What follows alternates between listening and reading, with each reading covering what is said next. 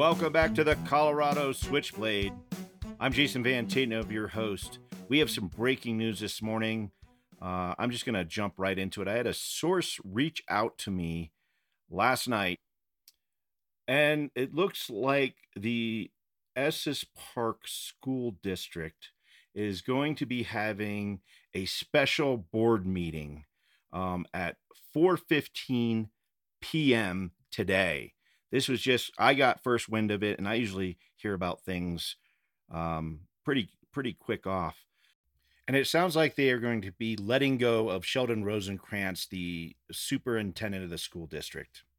There will be an executive session pursuant to the Colorado Revised Statutes uh, 24 6 402, which is the executive session, which is where they can go ahead and go behind closed doors, speak with the attorney. Um, and this is supposed to be specific. Uh, this is to receive advice on specific legal questions concerning personnel matters, including the evaluation of threatened personnel claims.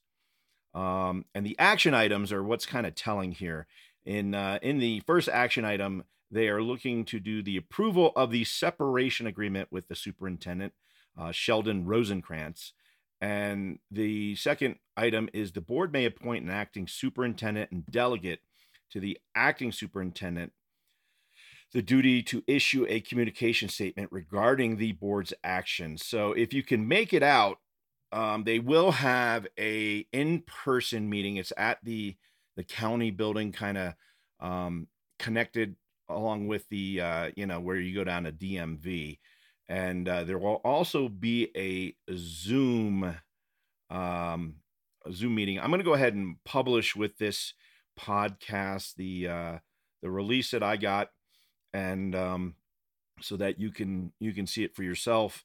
Uh, this this sounds to me a lot like the uh, shenanigans that happened in Douglas County. Um, and I, you know, I'm concerned that it's happened with virtually no notice whatsoever. So I went down to the um, to the district building this morning, first thing, like I was there before they opened the doors, and waited until they did, and talked with um, Sheldon briefly. Now he he admitted that there is stuff going on, um, but due to an, an, a non-disclosure agreement, he can't say anything about anything. Um, so basically, he told me the only thing that I can tell you is what has been put out in the release. Now, of course, I have several sources within the district and within the community um, that are going to remain anonymous at this point. Um, but they have also reached out to me. That's how I heard about this story in the first place. And um, so yeah, there there is a lot of concern right now uh, amongst educators in our district and just where this is going to lead um, when it comes to the quality of education with our children and whether this is a takeover much like we saw in douglas county. Um, i've gotten word that uh, from a source within a district within uh, somewhere within the sphere of, of the educational community that um, as part of the negotiation of separation that that includes a large sum payout which would not be given to an employee leaving of their own free will um, and again you know that that's money that could be going towards like finding quality educators and and doing other things yeah, this is just um, pretty crazy. Um, so uh, yeah, and it, this is going around. Um, I don't know if it's like broken on the local Facebook uh, groups yet, but it will be today. Um, so uh, yeah, it, it, it sounds as if there's been some some coaching going on and some communications before the election with the specific intent to get Sheldon out. Um, and uh, I've actually put in a CORA request this morning. Colorado Opens Record Act um, to to get uh, the inform all the information I can around this situation. Um, I you never know how soon you get information from uh, CORA releases, but once I do get those, I will be publishing them um, and going through them and, and trying to figure out, piece together uh, what's been going on here. Um, but yeah, it, it we'll see. I like I said, you know, so far Sheldon's uh, evaluations have all been good, and uh, you know we have no idea about the financial obligations that you know are are going to be uh, included in this. Um, and it, it's really not clear whether there is a clear case for a separation agreement.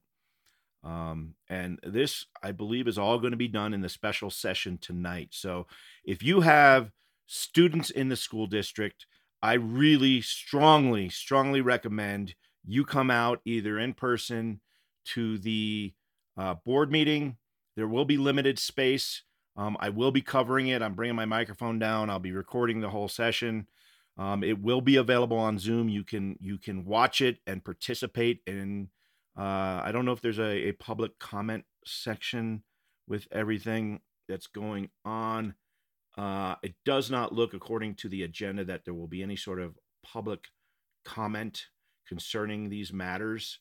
And again, I got word of this. I was sitting in the uh, Park Citizens Police Academy. I've been going through that um, to uh, get a better understanding of how the police department works. And I think it was eight thirty nine maybe that I got um, you know my first tips coming in from the community. Anything, anytime something like this come happens, I start getting tips um, from listeners and people in the community that know the type of work I do here with the Colorado Switchblade.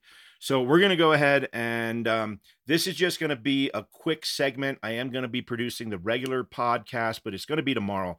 I do have a great history. I, I actually sat down and talked with one of the, the guys that um, first originally created the skate park. I also got a chance to sit down and talk with the two high school students. There's actually three of them, I believe, but it only I, I, got to talk with two of them about what they're doing, how they're moving forward.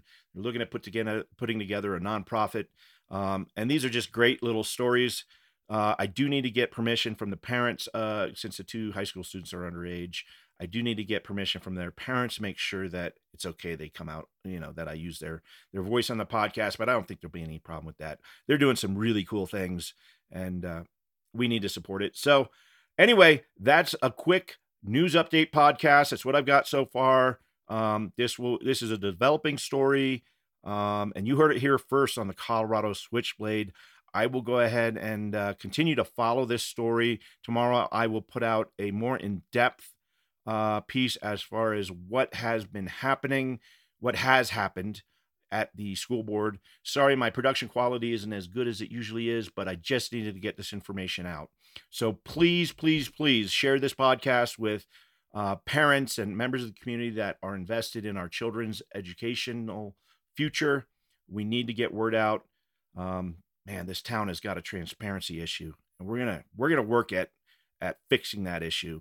Um, but man, th- these types of things, uh, they need to be done in the public realm and not trying to be hidden away and done at spur of the moment special sessions.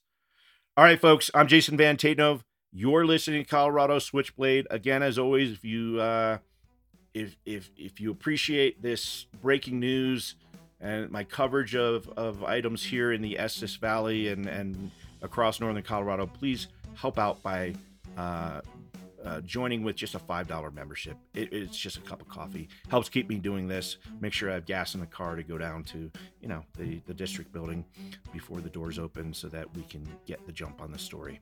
All right, folks. Have a great day. I'm Jason Van Tatenhove. You're listening to the Colorado Switchblade.